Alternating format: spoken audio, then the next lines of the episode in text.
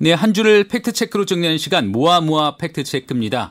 뉴스톱 강양구 기자와 오늘도 함께합니다. 안녕하세요. 네, 안녕하십니까 강양구입니다. 네, 강 기자님 오늘 어떤 얘기 해볼까요? 네, 어, 코로나19가 유행하면서 국민들에게 가장 신뢰받는 정부 부처로 거듭난 곳이 있습니다. 네. 그 보건복지부 산하의 질병관리본부인데요. 그럼요. 네, 질병관리본부. 네, 질병관리본부 그리고 또 질병관리본부의 수장인 정은경 본부장이 네. 굉장히 많은 시민들에게 신뢰를 얻으면서 질병관리본부의 위상이 굉장히 올라갔는데요. 꽤 국민들의 지지를 받고 있죠. 네, 그렇습니다. 이제 그 연장선상에서 문재인 대통령께서 이렇게 약속을 했습니다. 어 21대 국회가 시작을 하면은 가장 먼저 질병관리본부를 보건복지부에서 독립을 시켜서 질병관리청을 출범을 시키겠다라고 약속을 했고요. 네. 그래서 행정안전부에서 질병관리청을 만들겠다라는 정부 조직법 개정안을 이번 주에 발표를 했어요. 네. 근데 발표를 했는데 굉장히 반가운 소식이잖아요. 그럼요. 네.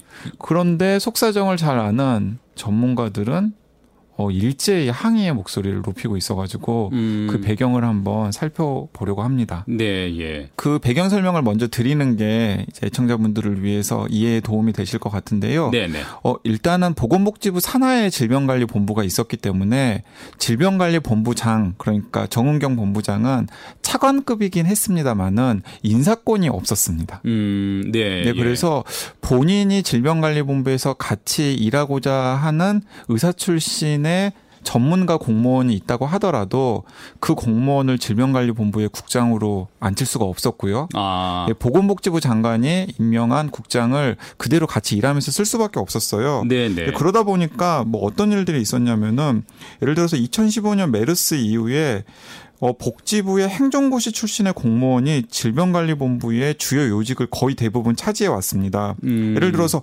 감염병 관리센터장, 네. 혹은 긴급 대응 센터장. 그러니까 이름만 들어봐도 어 뭔가 이건 좀 전문성을 가진 분들이 앉아야 될 자리인 것 같잖아요. 네. 근데 이제 그런 자리를 그냥 순환 보직하는 일반 공무원들이 계속해서 이제 맡아왔었다라는 거죠. 아, 그럼 지금 감염병 관리센터장 또 긴급 대응 센터장 이게 의료의 전문적인 지식을 가진 예를 들어 의사나 그런 분들이 아니었던 거예요. 네, 그런 분들이 아니었습니다. 그래서 많은 시민들이 아, 아니 정은경 본부장 굉장히 바쁘고 그리고 굉장히 고생스러울 텐데 왜 매일매일 기자들 앞에서 네. 1시간에서 2시간 정도 브리핑을 해야 하지? 라는 부분에 대해서도 네. 걱정도 하시고 또 의아해하시는 분들도 있었던 걸로 알고 있습니다. 네, 네. 근데 속사정을 살펴보면은 질병관리본부에서 정은경 본부장을 제외하고는 브리핑을 할 만한 분들이 없는 거예요. 뭐 국내외 기자들이나 여러 시민들이 궁금해하는 전문적인 지식에 대해서 책임감 있는 답변을 할 수 있는 상황은 아니기 때문에 어쩔 수 없이 정은경 본부장이 매일매일 시민들을 만날 수밖에 없었던 상황이 있었거든요. 아, 그랬네요. 그래서 어, 질병관리청으로 독립을 시키면은 질병관리청장이 인사에 대한 권한을 가질 수가 있고요. 네. 그리고 예산에 대한 권한도 과거에는 보건복지부에서 질병관리본부에게 이렇게 저렇게 돈을 써라라고 예산안을 다 짜줬어요. 네. 예, 그런데 질병관리청이 되면은 그 질병관리청에 가용한 예산 범위 안에서 질병관리청에서 어디에 돈을 쓸지도 다 정할 수가 있기 때문에 음. 명실상부한 독립기관으로서 위상을 가지게 되는 거죠. 네. 예. 그래서 많은 방역 전문가들이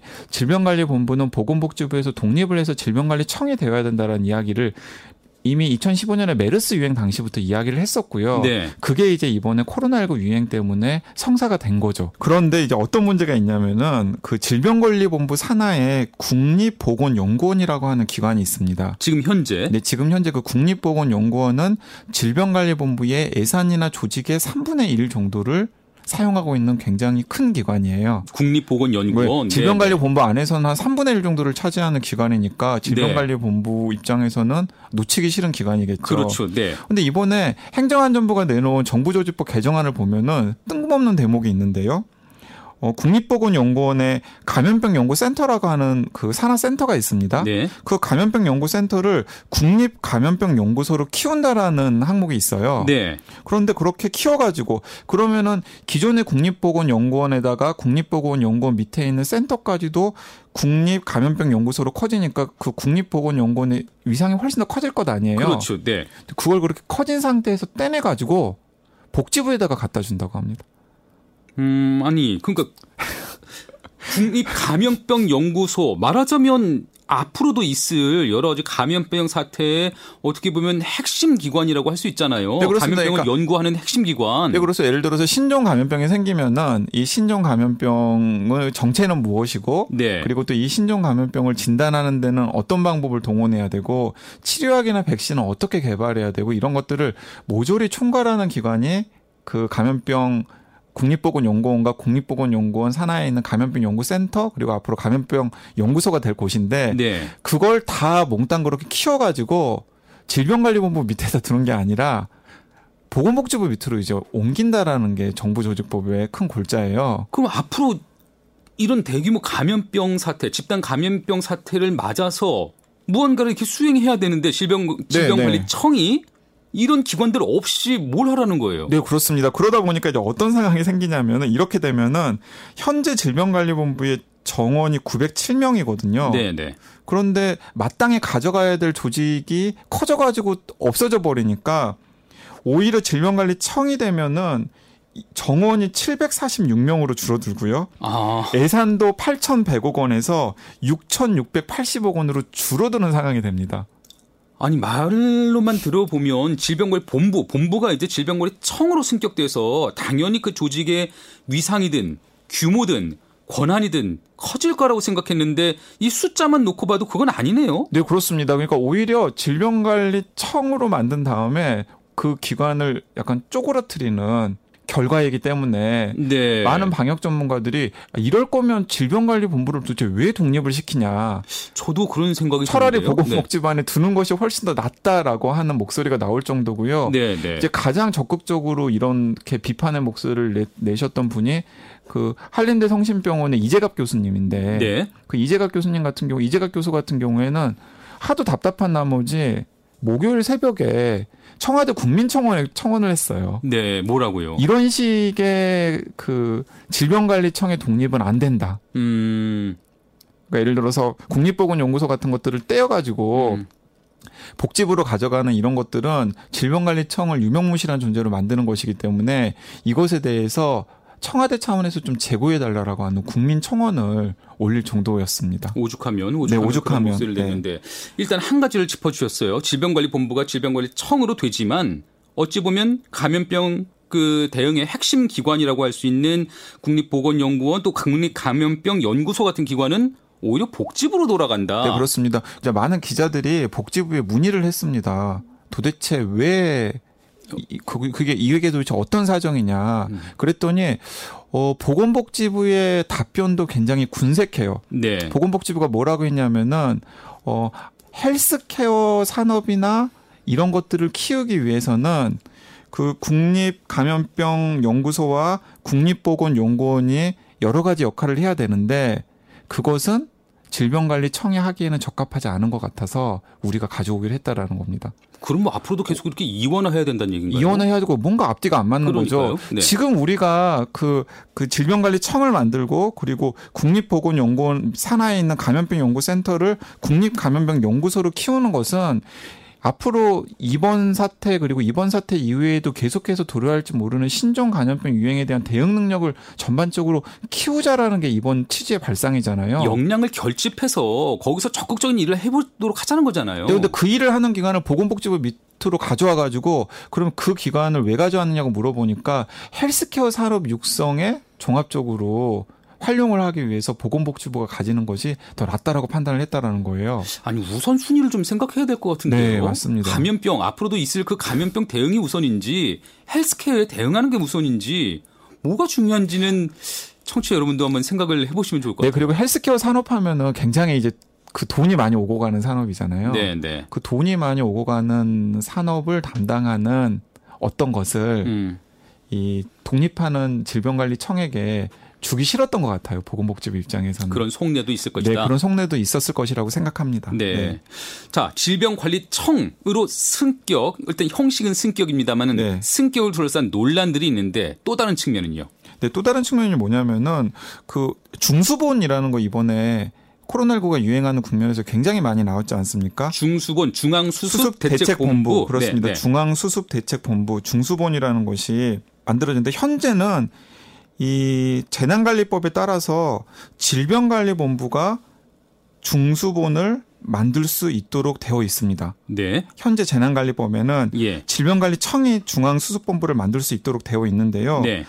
자 그러면은 질병관리청이 만들어지면 질병관리청이 이렇게 코로나19 같은 유행 사태가 만들어지면 중앙 방역 대책 본부로 또 맡고 네. 또 중수본도 총괄해야 예. 전체적인 방역 행정을 모두 다 총괄하는 그런 명실상부한 역 기관으로서의 역할을 할 수 있잖아요. 당연하죠. 네. 그런데 보건복지부가 이 권한을 놓지 않았어요. 그러면은 그러니까 앞으로도 앞으로도 중수본은 중수본은 감염병이 유행하는 사태가 생기더라도 보건복지부만 설치를 할 수 있도록 제한을 할 수 있도록 해놨습니다. 아니 아까도 그랬지만 이게 양쪽에서 자꾸 이렇게 어떤 일을 양쪽에서 계속 이원화돼서 권한을 행사한다면 되는 여지도 있고요. 네, 충돌의 여지도 있고 또 긴급하게 대응을 해야 되는 상황에서 발빠른 대응을 못 할 수도 있죠. 발빠른 대응을 못 하는 상황이 생길 수도 있죠. 방금 네, 말씀하신 네. 것처럼. 근데 이제 왜 그런가 싶으면 이런 겁니다. 그러니까 중앙 수습 대책 본부라는 걸 만들면은 그 질병관리청뿐만 아니라 보건복지부 그리고 여러 부처들이 협력을 해야 되거든요. 네, 네. 그러니까 보건복지부 입장에서는 이제 이런 그 위계 질서를 생각을 한 것 같습니다. 음. 질병관리청이 만들어져 만들어지더라도 원래 보건복지부 밑에 있었던 질병관리본부에서 떨어져 나간 조직이고 네. 그리고 청장의 직급도 여전히 차관급이거든요. 네. 그러니까 차관급 조직이 장관급 부처를 다 포괄하는 이 중앙수습대책본부라는 것을 제안하고 만들어서 총괄한다라는 게 아닌 것 같다라고 생각을 한 것 같아요. 그렇기 때문에 그 네. 권한은 음. 보건복지부 장관 또 보건복지부가 계속해서 가져가야겠다라고 이제 이야기를 하고 있는 것 같습니다. 글쎄 제가 잘 살피지 못한 부분도 물론 있겠지만은 저는 그런 생각이 들어요. 이게 위상으로 따지면 행정 그 공무원들이 볼 때는 그게 위상이 맞겠느냐, 격이 맞겠느냐, 실질적으로 그 조정할 수가 있겠느냐라는 염려를 할 수도 있지만 보통 이런 감염병 사태 같은 경우에는 대단히 비상 국면이잖아요. 네, 맞죠. 비상 시국에 비상 국면에는 그에 걸맞는 새로운 대응책들이 나와야 되는 거고요. 네, 맞습니다. 그러니까 비상 국면에는 예를 들어서 진짜 그 상황을 가장 잘 파악하고 있는 실무 조직의 책임자가 충분한 권한을 네, 행사하게 충분한 할수 있도록. 권한을 행사할 수 있도록 해야 그 비상 상황을 수습을 할 수가 있잖아요. 네, 네. 그런데 지금의 개편안은 그런 비상 상황을 전혀 염두에 두지 않는 개편안이라서 많은 방역 전문가들이 우려를 하는 거고요. 아, 그 위기 국면 상황에서 일일이 보고를 하고 또 문건으로 협조를 얻고 뭐 이러라는 거예요 앞으로도. 네, 그리고 이제 이런 상황도 있는데 방금 정확하게 말씀을 해주셨는데 예를 들어서 이번에 코로나19가 대구 경북에서 유행을 할 때도 민간 병원을 사실상 수용을 해서 긴급하게 대응을 했지 않습니까? 네, 네. 당연히 그런 상황에서 환자를 보지 못하고 코로나19 환 자를 본 민간 병원들 같은 경우는 손실이 생길 수밖에 없잖아요. 음, 그러면 그 손실 보상을 예를 들어서 당연히 청으로 승격하는 질병관리청이 해주도록 해야 질병관리청의 긴급 상황에서 민간 의료기관에게 이렇게 협조를 해주세요, 저렇게 협조를 해주세요 할때 네. 말이 먹힐 것 아니에요. 네, 네. 근데 또 그런 권한은 그대로 보건복지부가 가지고 있도록 했어요. 아. 그럼 이렇게 되면 일선에서 어떻게 질병관리청의 그 목소리가 힘을 좀 힘을 받으면서 어떤 변화를 만들어낼 수가 있을까 싶어요. 네, 그렇습니다. 그래서 저는 이게 비유를 하자면은 계속해서 지금의 질병관리본부의 그 정부조직법 개정안이 나오고 난 다음에 상황이 마치 임진왜란 이후에 굉장히 고초를 겪었던 이순신 장군의 모습과 겹쳐서 보이더라고요. 네, 네. 그러니까 당시에 이순신 장군이 임진왜란 때 굉장히 좋은 성과를 올렸음에도 불구하고 어 역적으로 몰리기도 하고 네. 고문도 당하고 예. 그래서 파직된 다음에 백예종군을 하다가 네. 다시 일본이 정유년에 침입을 하니까 어쩔 수 없이 현직으로 돌아와 봤더니 배가 12척밖에 남지 않았잖아요. 네. 그래서 그 12척을 가지고 이제 명량해전에서 승리를 했는데 지금 질병관리본부의 상황이 딱 그런 상황인 것 같아요. 음. 질병관리청으로 만들다, 만들자고는 하는데 이것저것 다 떼버리고 제대로 권한을 행사할 수 없게 한 다음에 질병관리청으로 만든 상황이라서 이래가지고 만약에 어, 가을 대유행 그리고 더 나아가서는 코로나19 이외에도 새로운 신종 감염병이 우리나라를 덮쳤을 때 과연 질병관리청이 그 이름에 걸맞는 활약을 할 수 있을지에 대해서 굉장히 의구심이 드는 정부 조직 개편안입니다. 네, 이런 논란에 정은경 질병관리본부장은 뭐 현재 개편한 뭐 국립보건연구원이 복지부 아래로 들어가는 안이 나쁘지 않다. 어, 질병관리청과 긴밀하게 협력하면 협력하면서 이렇게 연구할 수 있다 이렇게 말을 했다고는 하는데요. 또 어제는 대통령이 개편안에 대해서 전면 재검토를 지시하기도 했거든요. 앞으로 어떻게 결론이 날지 지켜봐야 되겠습니다. 알겠습니다. 이 얘기는 여기까지 한번 해보고요. 다른 얘기도 한번 짚어보죠. 지금 올 여름 들어서 올 여름 사상 최대의 폭염이 몰려올 것이다. 이런 얘기도 있었거든요. 네, 그래서 굉장히 걱정입니다. 왜냐하면 이제 코로나19 유행, 유행이 여름까지 잡히지 않으면 네. 마스크 때문에 굉장히 힘들고 거기에다가 그 비말 전파의 위험 때문에 에어컨 같은 것도 이제 마음대로 틀지 못하도록 하는 방역 지침들이 있잖아요. 네. 근데 그런 상황에서 올 여름이 굉장히 더우면은 아, 어떻게 견디지 하는 생각이 들 텐데 또 한편으로는 좀 거시적인 차원에서 접근을 해보면은 이렇게 계속해서 매년 여름마다 막 엄청나게 더운 날들이 계속되고 있거든요. 음. 그게 거시적인 지구의 맥락에서 보면은 지구 온난화의 여러 가지 부정적인 영향들이 가셔야 되는 것이라고도 볼 수 있어서 네. 그런 점에서도 굉장히 걱정스러운 대목입니다. 어쨌든 지금 사상 최고의 폭염이 올여름 예고가 되고 있습니다. 이거는 지구 온난화 때문이다. 이렇게 한마디로 정의를 하면 돼요. 설명을 하면 돼요. 네, 그렇습니다. 예를 들어서 추위는 일정 정도의 추위가 아니라 예를 들어서 올해만 갑자기 더워졌다. 혹은 올겨울만 갑자기 추워졌다 그러면은 그건 지구 온난화 외에도 다양한 요인들을 우리가 따져볼 수 있을 거예요. 네. 근데 그게 아니라 매년 여름마다 최고 온도를 경신하는 해가 계속 반복이 된다면은 그건 일정 정도의 어떤 경향성이 있다라는 거고요. 네. 그 경향성을 많은 과학자들은 지구가 더워지고 있기 때문이라고 밖에 볼 수 없다라고 이야기를 하고 있습니다. 네. 그래서 그 말도 바꿔야 한다 이런 논의도 있더라고요. 네 그렇습니다. 이게 지구 온난화가 이 글로벌 워밍이라고 하는 영어 단어를 번역을 한 것인데요. 예. 글로벌 워밍하면 지구가 따뜻해지고 있다는 의미잖아요. 푸근하게도 들리고. 네 맞습니다. 푸근하게 들리고 뭔가 한가하게 들린다라는 거죠. 그래서 과학자들은 조금 더 지구의 상황을 명확하고 과학적으로 반영할 수 있는 표현을 찾아서 바꿔서 써야 된다라고 주장을 오래 전부터 해왔고요. 네. 그래서 지구 가열이라고 하는 단어를 써야 된다. 지구가 가열되고 있다. 네, global heating. global heating, 네. global warming이라고 하셨나요? 네, global, global warming이, warming이 아니라, 아니라, global heating이라는 표현을 써야 된다라고 목소리 높이는 과학자들이 많았고요. 네. 아니나 다를까 그래서 지금 전 세계 공신력 있는 언론 기관들 중에서 기후 변화와 관련해서 가장 많은 정확한 보도를 내고 있는 언론이 가디언이라고 하는 영국 언론인데 네. 그 가디언이라고 영국 언론은 아예 글로벌 워밍이라는 단어를 사용하지 않습니다. 음. 모든 기사에서 글로벌 히팅이라고 하는 단어로 바꿔서 사용하고 있습니다.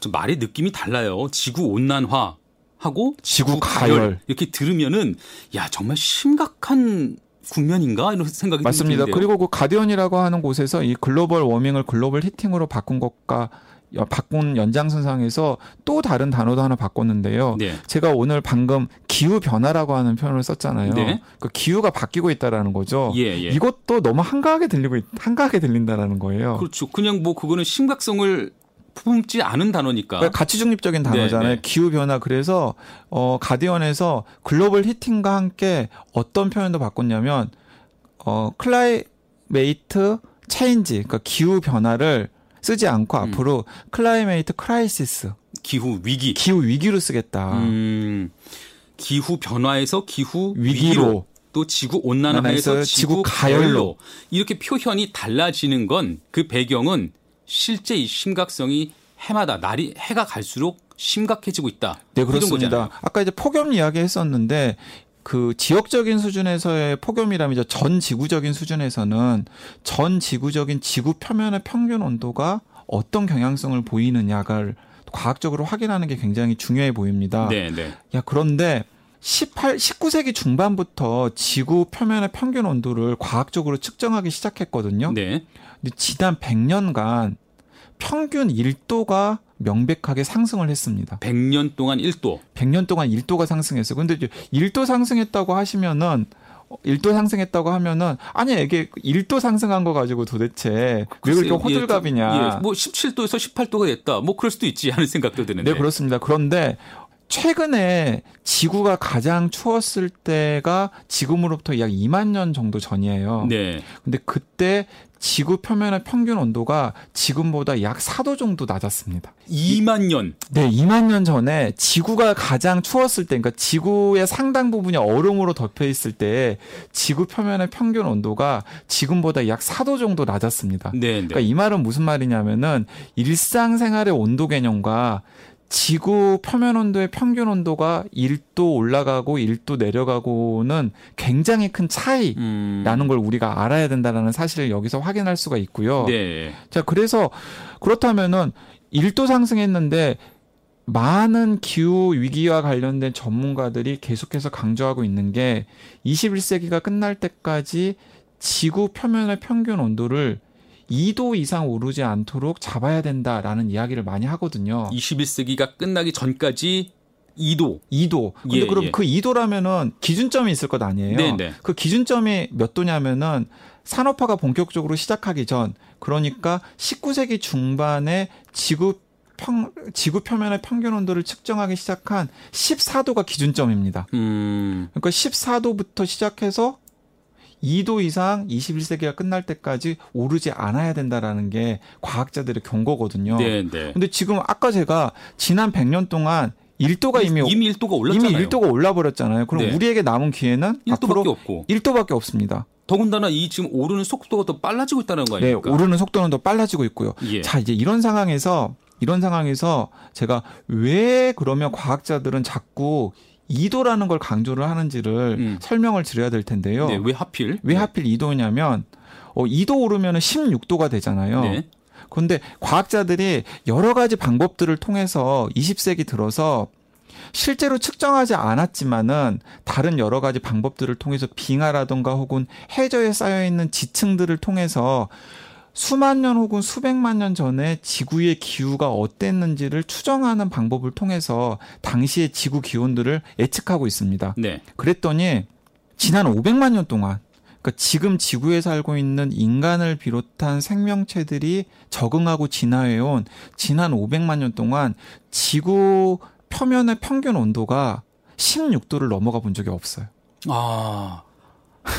500만 년 그런가요? 동안. 예, 예. 그럼 앞으로 만약에 네.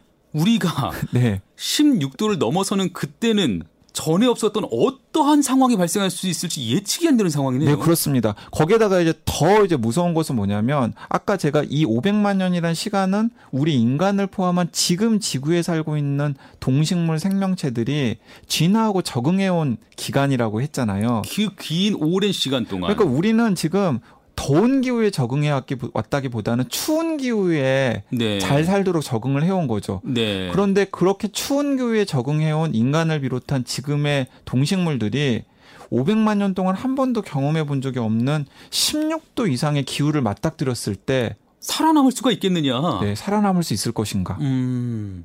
라는 의문이 제기되기 때문에 어떻게든 이 글로벌 히팅 그러니까 지구 가열의 양상을 줄여서 21세기가 끝날 때까지 지구 표면의 평균 온도를 16도 안으로 잡아보자라는 게 과학자들의 제안이고요. 그래서 2도라고 하는 목표치가 나온 것입니다. 근데 이미 1도가 네, 올라버렸잖아요. 이미 1도가 올랐어요. 그리고 이제 더 이제 무서운 것은 무엇이냐면 2도라는 목표치가 처음 나왔던 시점이 2015년에 파리 협정이라는 곳에서 2도라는 목표치가 처음 나왔는데 네. 그 이후에 과학자들이 여러 가지 새 롭게 나오는 데이터들을 통해서 확인을 해봤더니 2도라는 목표치는 너무 한가한 목표치라는 거예요. 아, 그러니까 2도가 되면 이미 16도가 되어버리잖아요. 네, 예. 그래서 2018년에 우리나라 송도에 모여서 1.5도라고 하는 좀 더 강화된 목표치를 새롭게 제안을 했습니다. 네. 근데 1.5도라는 목표치를 염두에 두면 우리는 이미 1도를 써버렸기 때문에 0.5도의 여지밖에 안 0.5도밖에 남았어요. 안 남았던 안 남은 상황이거든요. 네. 어쩌면 어쩌면 지금 마지막 기회를 우리가 안고 있는 게 아닌가 싶은 생각도 좀 들어요. 네, 그렇습니다. 그래서 이 기후위기 전문가들은 이런 식으로 비유를 하더라고요. 저는 적절한 비유일 수도 있겠다는 생각이 드는데 지금 우리를 힘들게 하는 코로나 19가 19가 홍수라면 기후위기는 쓰나미다. 아, 예, 예. 어떻게 더 이상 손쓸 방법이 손쓸 없는. 방법이 없는. 네, 예. 알겠습니다. 예. 참 더 더워지는 것 같아요. 네. 네, 지구 가열 또 기후 변화가 아니라 기후 위기. 위기. 앞서 뭐 질병관리청 승격에 대한 얘기까지 해봤었는데 오늘 말씀은 여기까지 듣도록 하겠습니다. 감사합니다. 네, 감사합니다. 네, 지금까지 뉴스톱 강양구 기자와 함께했습니다. 김정은의 주말 뉴스쇼 잠시 후 3부에서는 이번 주 주요 국제 뉴스 살펴보고요. 이어서 김현정의 뉴스쇼 화제의 인터뷰 다시 들어봅니다. 잠시 후에 뵙겠습니다.